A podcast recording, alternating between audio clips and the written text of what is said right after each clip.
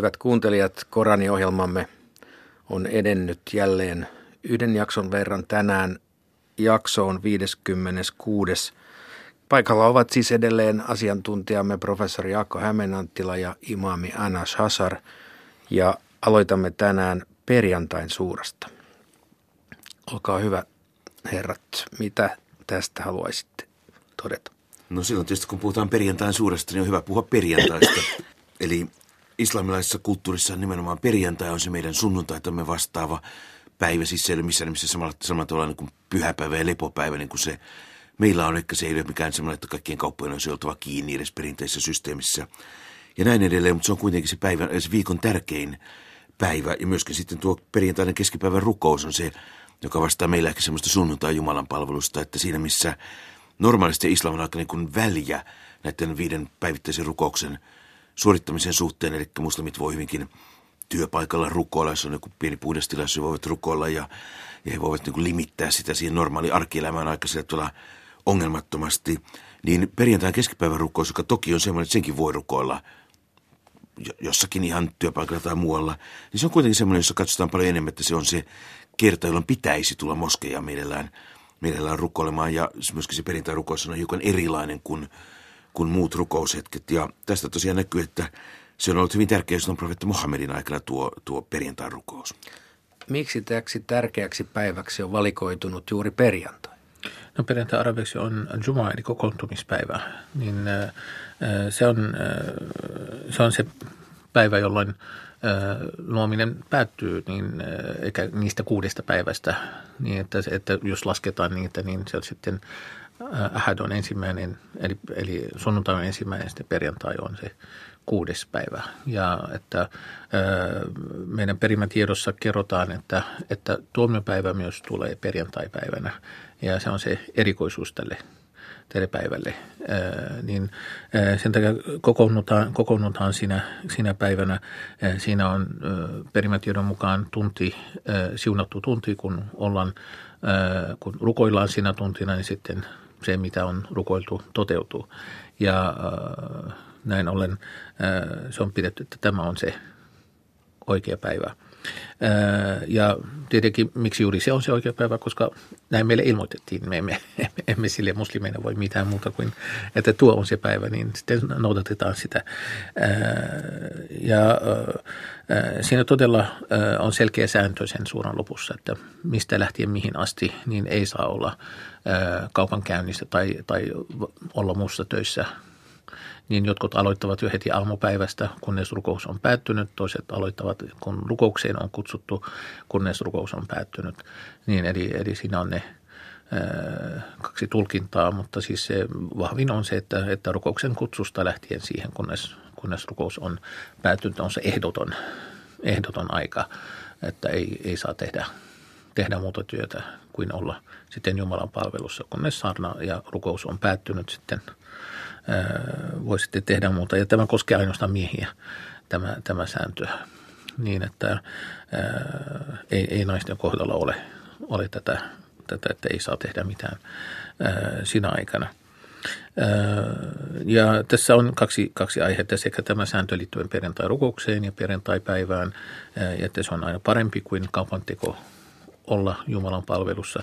Ja sitten myös, että tämä lähetys on, on annettu profeetalle Muhammad sallallahu että hän, hän sitten ottaa sitä ensin niille oppimattomille ja sitten hänestä muille, muille kansoille, heistä muille, muille kansoille.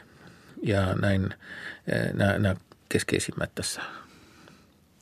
Joo, sitten tutkijan näkökulmasta myöskin noilla pyhäpäivillä on hiukan semmoinen toisenkinlainen lainen niin merkityksensä, että jos ajatellaan näitä kolmea monoteistista uskontoa, niin meillähän on kaikilla eri pyhäpäivä, siis juutalaiset viettävät sapatti eli lauantaita, muslimille perjantai on se pyhin päivä, ja sitten kristityt viettävät sunnuntaina pyhäpäivää. Ja siinä jossakin määrin nähtävissä juuri myöskin tällainen erottautumishalu, eli sekään ei ole sattuma, että kristittyjen pyhäpäivä ei osunut samalle kuin juutalaisten pyhäpäivä. Että siinä on tämmöinen samana aikaan, vaikka nämä uskot kovasti muistuttaa toisiaan, niin se on myöskin tietty halu sitten niin tehdä sellaista rajanvetoa siitä, että niin kuin erottaudutaan toisista sillä, että on hiukan erilaisia säädöksiä. Seuraavana on teeskentelijöiden suura.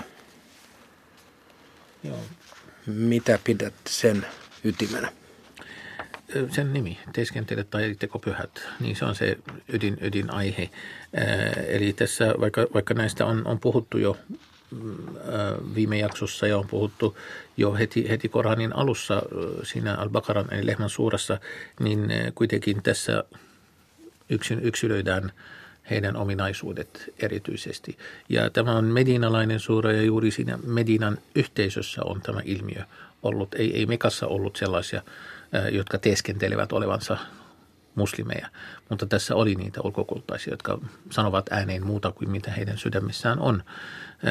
Vaikka Medinan yhteisössä on ollut mahdollisuus, että olisi, siinä oli pakanallisia myös, mutta siis nämä, jotta saavuttaisivat tietty asema, niin sitten alkoivat teeskentelemään ja ikään kuin toimivat, miksi, miksi sitä sanotaan, ikään kuin piilevinä elementteinä, jotka sitten olivat koko, koko ajan yhteydessä mekkalaisiin sitten yrittäen synnyttää kinaa ja synnyttää erimielisyyttä ja epävakautta sitten Medinan yhteisössä. Ja näin siinä tulee varoitus heistä ja varoitus heidän teoista.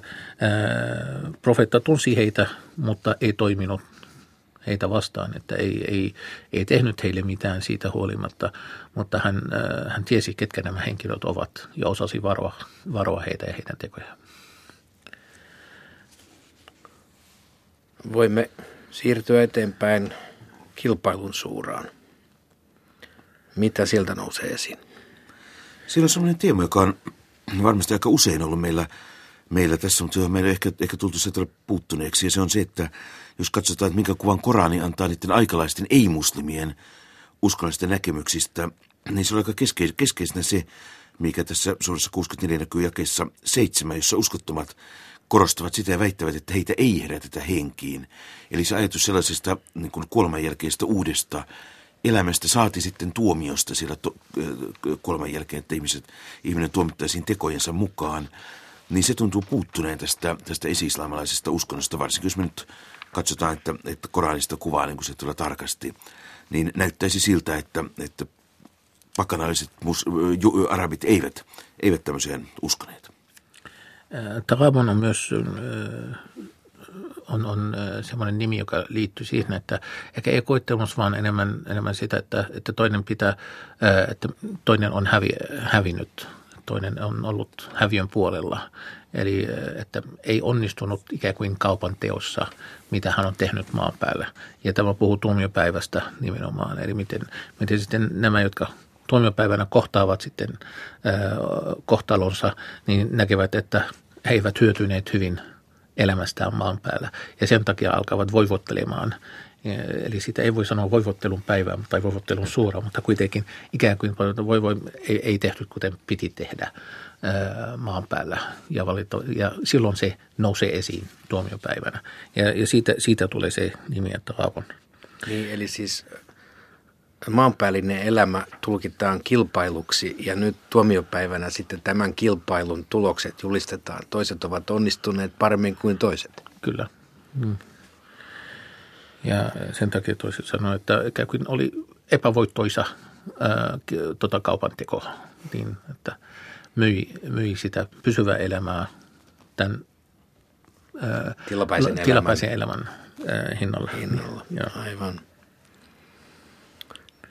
seuraavan suuran eli avioeron suuran ydin on maalikonkin helppo päätellä. Niin, sitä, sitä kutsutaan toisella nimellä naisten pikkusuura. Eli siinä on naisten suura, joka oli Koranin alussa, joka on se suuri suura, niin sitten tämä on se pikkusuura, se naisten pikkusuura, niin tässä on myös erikoisuutena.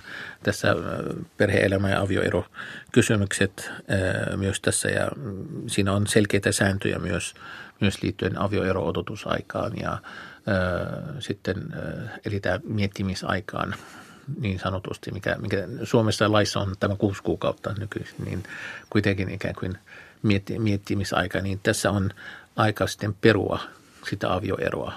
On, on, on määritelty toisella tavalla fyysisillä merkeillä ja toisilla, toisilla sitten ajallisesti. Tämä on siis erikoisuutena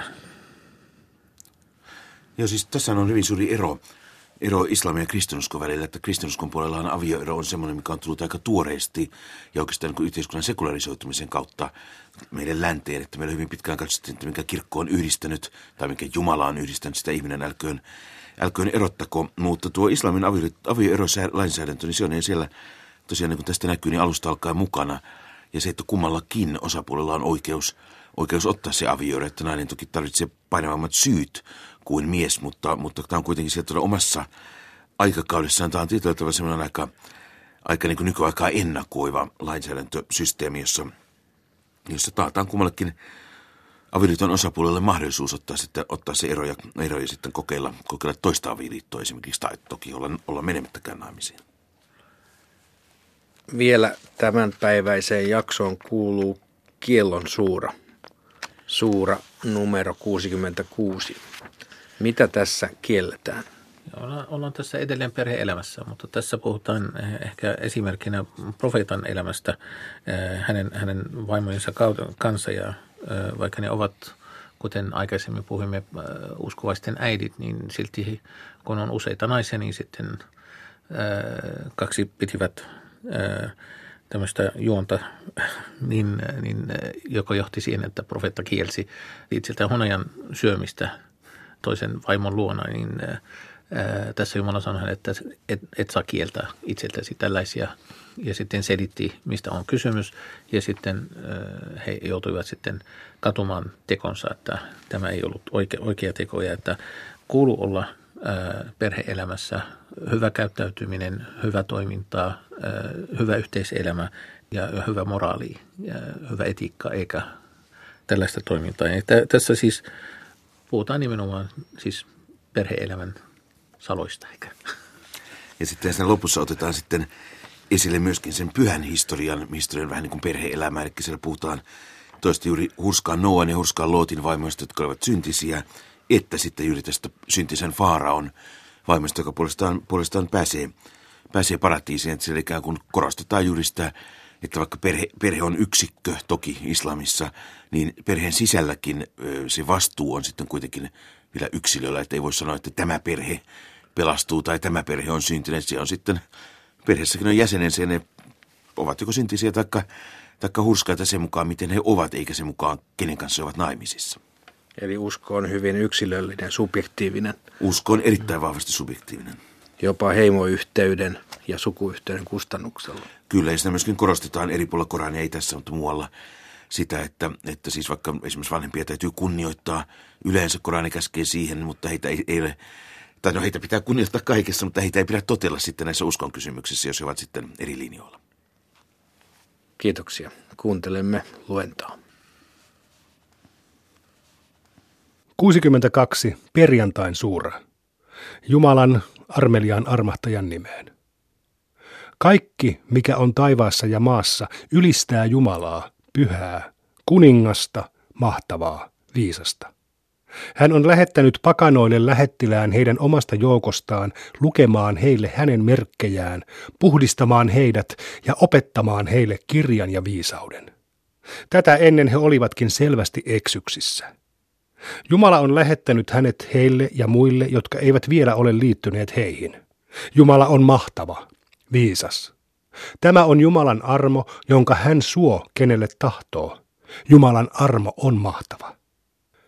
Ne, jotka ovat saaneet Tooran kannettavakseen, mutta eivät noudata sitä, ovat kuin aasi, joka kantaa kirjoja. Sellaisten ihmisten vertauskohta on huono, jotka kieltävät Jumalan merkit. Jumala ei johdata pahantekijöitä. Sano. Juutalaiset, jos väitätte olevanne Jumalan erityisiä ystäviä, niin toivokaa kuolevanne, jos olette vilpittömiä.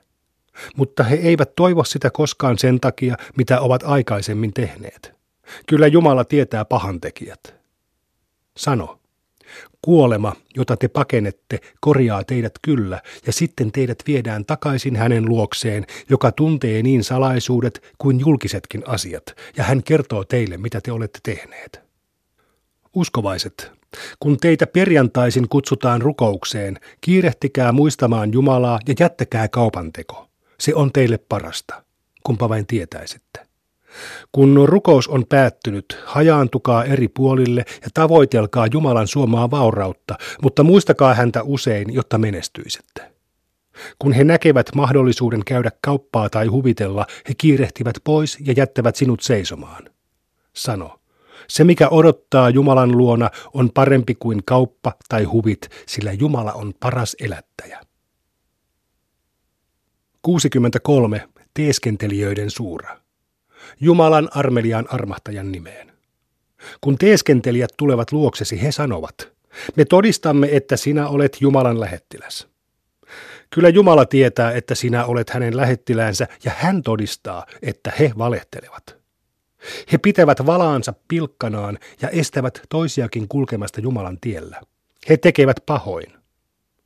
Näin he tekevät, koska he ensin uskoivat, mutta sitten kielsivät. Heidän sydämensä on nyt sinetöity, eivätkä he voi enää ymmärtää. Kun näet heidät, heidän muotonsa tekee sinuun vaikutuksen ja sinä kuuntelet, kun he puhuvat. Kuitenkin he ovat vain kuin pönkitettyjä paaluja ja kuvittelevat jokaisen huudon olevan suunnattu heitä vastaan. He tosiaan ovat vihollisiasi, joten varo heitä. Jumala kirotkoon heidät, miten nurinkurisia he ovatkaan. Heille sanotaan, tulkaa, kyllä Jumalan lähettiläs anoo teidän puolestanne anteeksi. He kuitenkin kääntävät päänsä syrjään ja voit nähdä, kuinka he kieltäytyvät korskeasti. Samapa heille onkin, pyydätkö heidän puolestaan anteeksi vai et. Ei Jumala anna heille enää anteeksi, sillä hän ei johdata syntisiä. He sanovat, älkää antako omaisuuttanne niille, jotka seuraavat Jumalan lähettilästä, niin he hylkäävät hänet. Maan ja taivaan aarreaitat kuuluvat Jumalalle, mutta eivät teeskentelijät sitä ymmärrä. He sanovat, jos me palaisimme kaupunkiin, mahtavammat ajaisivat heikommat sieltä pois. Mutta kaikki mahtihan kuuluu Jumalalle, hänen lähettiläälleen ja uskoville. Eivät teeskentelijät ymmärrä. Uskovaiset, älkööt omaisuutenne ja lapsenne saakot teitä unohtamaan Jumalaa. Ne, joille näin käy, joutuvat perikatoon. Jakakaa siitä, mitä olemme teille antaneet ennen kuin kuolema korjaa teidät, ja te sanotte, Herrani, olisitpa antanut minulle edes hieman aikaa, niin olisin jakanut almuja ja liittynyt hurskaisiin. Ei Jumala anna yhdellekään sielulle lisää aikaa, kun sen aika on koittanut. Kyllä Jumala tietää, mitä te teette. 64. Kilpailun suura. Jumalan armeliaan armahtajan nimeen. Kaikki, mikä on maassa ja taivaassa, ylistää Jumalaa. Hänelle kuuluu valtius, hänelle kunnia ja hän on kaikki valtias. Hän on luonut teidät. Toiset teistä kieltävät, toiset uskovat, ja Jumala näkee, mitä te teette. Hän on tosiaan luonut taivaan ja maan ja muovannut teidät kauniiseen muotoon. Hänen luoksensa on matkan määrä. Hän tietää, mitä on taivaassa ja maassa, ja hän tietää, mitä te tuotte julki ja mitä salaatte. Jumala tietää, mitä ihmisen mielessä liikkuu. Ettekö ole kuulleet kertomusta niistä, jotka kielsivät ennen teitä ja saivat maistaa tekojensa karvasta hedelmää? Heitä odotti tuskallinen rangaistus. Näin kävi siksi, että vaikka heidän lähettiläänsä esittivät heille selkeitä merkkejä, he vain sanoivat, ihminenkö meitä on ruvennut johdattamaan. He eivät uskoneet, vaan kääntyivät pois. Jumala ei tarvitse heitä, hän on vauras, ylistetty. Uskottomat väittävät, ettei heitä herätetä henkiin. Sano, kyllä teidät herätetään kautta Herrani ja sitten teille kerrotaan, mitä te olette tehneet. Tämä on helppoa Jumalalle. Uskokaa Jumalaan ja hänen lähettilääseensä ja siihen valoon, jonka olemme lähettäneet. Kyllä Jumala tietää, mitä te teette. Kun hän kokoaa teidät kokoamisen päivänä, se on kilpailun päivä. Siltä, joka uskoo Jumalaan ja tekee hyviä töitä, hän pyyhkii pahat teot pois ja antaa hänen käydä puutarhoihin, joiden notkelmissa virtaa puroja ja joissa hurskaat saavat asua aina ja ikuisesti. Tämä on suurin voitto. Mutta uskottomat ja ne, jotka kielsivät merkkimme, joutuvat tuleen ikiajoiksi. Se on paha määränpää. Jokainen onnettomuus tapahtuu Jumalan luvalla. Jumala johdattaa sen sydäntä, joka uskoo häneen. Jumala on kaikki tietävä. Totelkaa Jumalaa ja totelkaa lähettilästä. Jos käännytte pois, tietäkää, ettei lähettiläämme tehtävänä ole kuin selkeän viestin tuominen. Ei ole muuta Jumalaa kuin Jumala, luottakoot uskovaiset häneen. Uskovaiset. Jotkut puolisoistanne ja lapsistanne ovat vihollisianne. Varokaa heitä. Jos te annatte anteeksi, armahdatte ja säälitte heitä, tietäkää, että Jumala on anteeksi antava, armelias.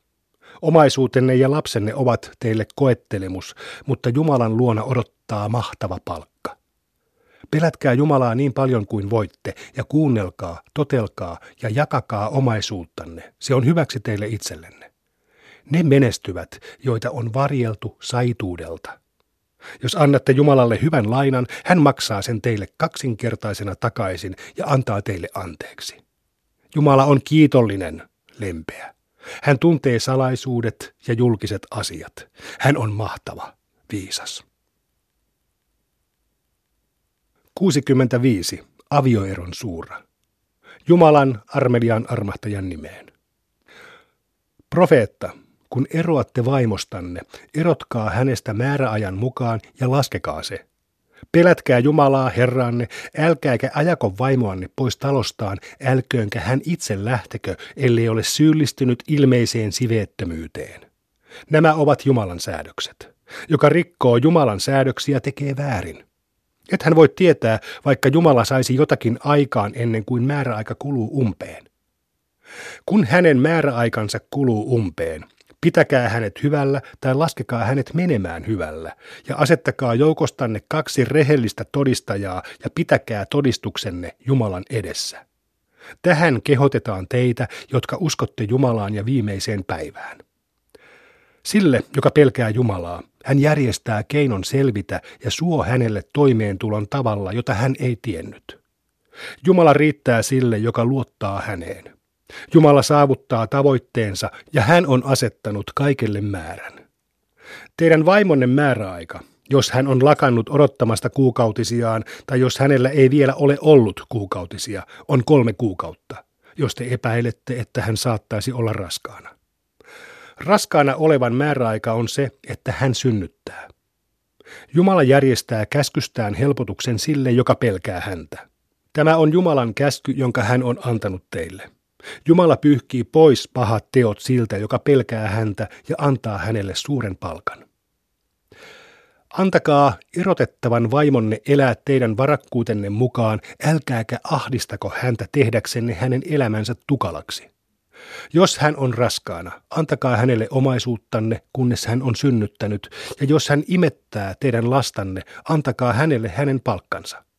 Sopikaa asioista kohtuullisesti yhdessä, mutta jos riitaannutte, imettäköön toinen nainen lasta. Varakas kuluttakoon vaurautensa mukaisesti ja köyhä antakoon siitä, mitä Jumala on hänelle suonut. Ei Jumala pane kenenkään kannettavaksi enempää kuin mihin hän pystyy. Kyllä Jumala antaa helpotuksen vaikeuden jälkeen. Kuinka monen kaupungin asukkaat niskuroivatkaan Jumalan ja hänen lähettiläidensä käskyjä vastaan, mutta me pidimme heistä tarkkaa tiliä ja rankaisimme heitä ankarasti niin, että he saivat maistaa tekojensa hedelmiä. Lopulta he joutuvat perikatoon. Jumala valmisti heille ankaran rangaistuksen. Pelätkää siis Jumalaa, te ymmärtäväiset, jotka uskotte. Jumala on nyt lähettänyt teille muistutuksen, lähettilään, joka lukee teille Jumalan selkeitä merkkejä viedäkseen uskovat ja hyväntekijät pimeydestä valoon. Sen, joka uskoo ja tekee hyviä töitä, hän antaa käydä puutarhoihin, joiden notkelmissa virtaa puroja ja joissa hän saa asua aina ja ikuisesti. Jumala antaa hänelle erinomaisen osan – Jumala on luonut seitsemän taivasta ja yhtä monta maata, joiden välillä hänen käskynsä kulkee, jotta te tietäisitte, että hän on kaikkivaltias ja että Jumalan tieto kattaa kaiken. 66. Kiellon suura. Jumalan armeliaan armahtajan nimeen. Profeetta, miksi tavoittelet vaimojesi suosiota kieltämällä itseltäsi sellaista, mitä Jumala on sinulle sallinut? Jumala on anteeksi antava armelias. Jumala on säätänyt, että te voitte purkaa valanne. Hän on teidän suojelijanne ja hän on tietävä, viisas. Profeetta kertoi eräälle vaimoistaan salassa erään asian, mutta tämä kertoi sen eteenpäin. Kun Jumala antoi profeetan kuulla tästä, hän nuhteli vaimoaan osasta, mutta antoi osan anteeksi.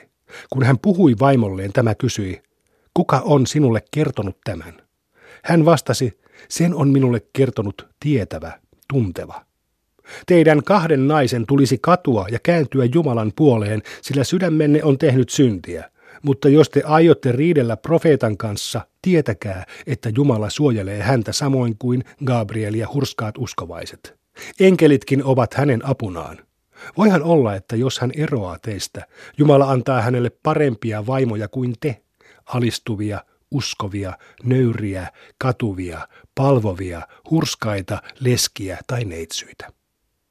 Uskovaiset, varjelkaa itseänne ja perhettänne tulelta, jonka polttoaineena ovat ihmiset ja kivet ja jota hoitavat ankarat ja vahvat enkelit. He tottelevat Jumalaa kaikessa, mitä hän on määrännyt, ja tekevät niin kuin heitä on käsketty. Uskottamat, älkää enää tänään pyydälkö anteeksi, sillä nyt teidät palkitaan vain teidän tekojenne mukaan.